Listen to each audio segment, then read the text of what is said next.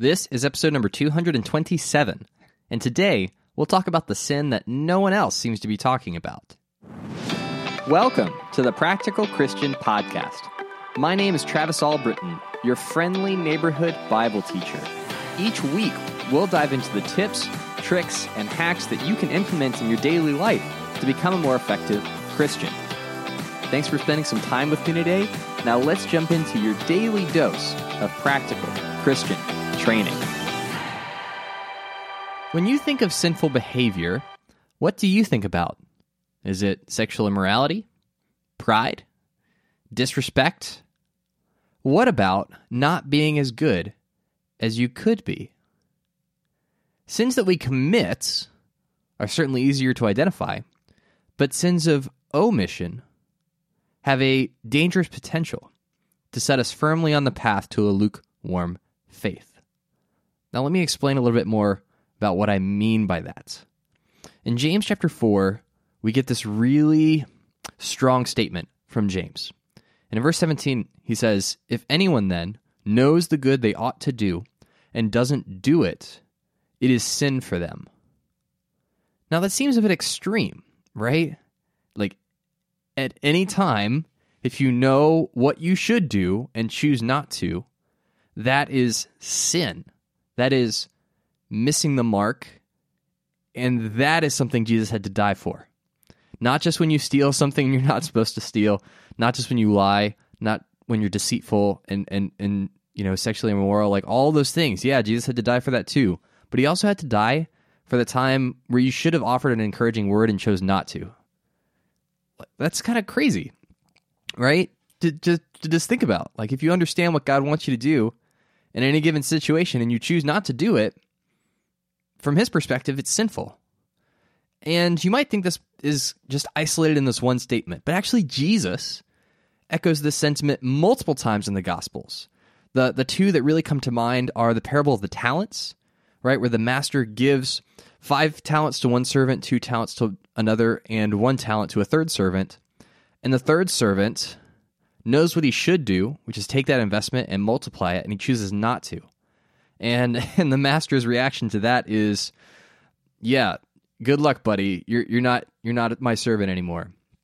And then also when Jesus talks about separating the sheep from the goats, it's what they chose not to do. It's what they omitted from their life that led to them being ostracized and separated and left outside of God's kingdom, right?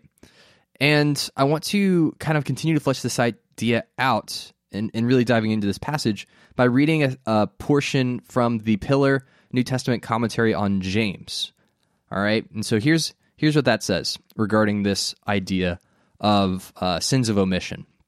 It says James's reminder here is an important one, for we have a tendency when we think of sin, to think only of those things we have done that we should not have done. I know my own confessions before the Lord tend to focus on these kinds of sins. But I should also consider those ways in which I have failed to do what the Lord has commanded me to do. Perhaps I did not reach out to help a neighbor in need. Or perhaps I failed to bear witness to a coworker when I had the opportunity. These also are sins for which I must seek God's forgiveness.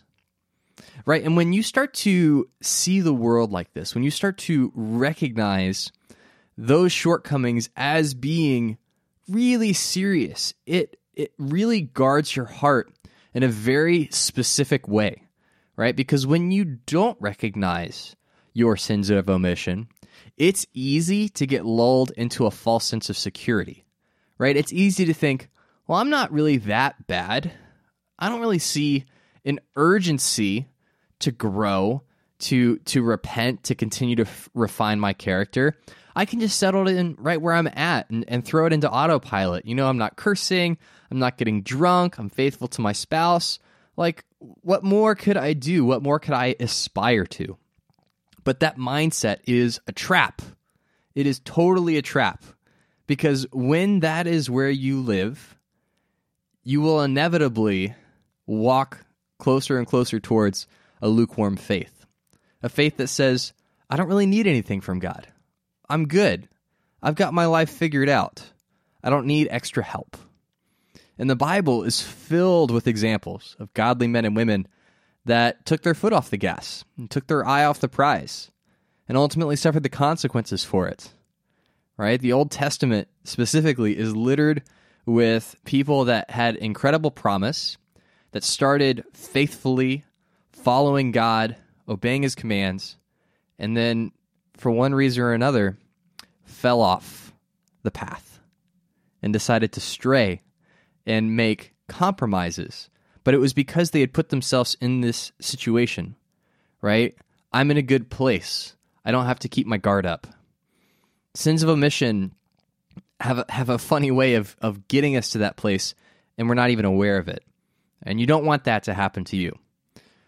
But to wrap up this discussion and really to kind of drive home, I guess, the goal of this episode, I'm not trying to get you to become paranoid, right? Just second guessing every decision that you make and walking around with this burden of guilt of, you know, I should be doing more. I need to be, you know, you know, repenting. I need to be, you know, perfect as much as possible. That's not the goal, right? Even though all of us need to recognize where we fall short, all of us need to focus on repentance and becoming like Jesus. You know, it is for freedom that Christ has set us free. So don't don't think of it as like this extra burden that you have to carry around. That now, in addition to just not doing bad stuff, I have to feel bad when I don't do all the good stuff. right? That's not the point.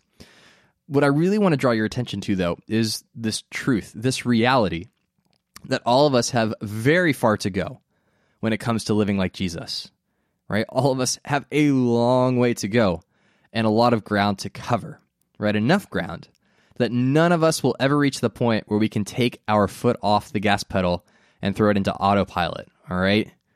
Don't settle. Don't become complacent, right? Sins of omission are just one thing that you can point to and say, Yep, I still need Jesus. Well, that is it for today. If you like what you heard, make sure to leave an honest review in Apple Podcasts. It's always encouraging for me to read what you guys think of said podcast, and make sure you're subscribed if you aren't already so you don't miss any future episodes. I want to give a special shout out to everyone that supports me on Patreon. Thank you guys so much. And if this episode helped you in some way, please pass it along to anyone who would benefit from it. Every day is an opportunity to grow closer to God and make a positive impact on the people around you. Take action with what you've learned and help make the world a little more like heaven. Thanks for listening, and I'll talk to you soon.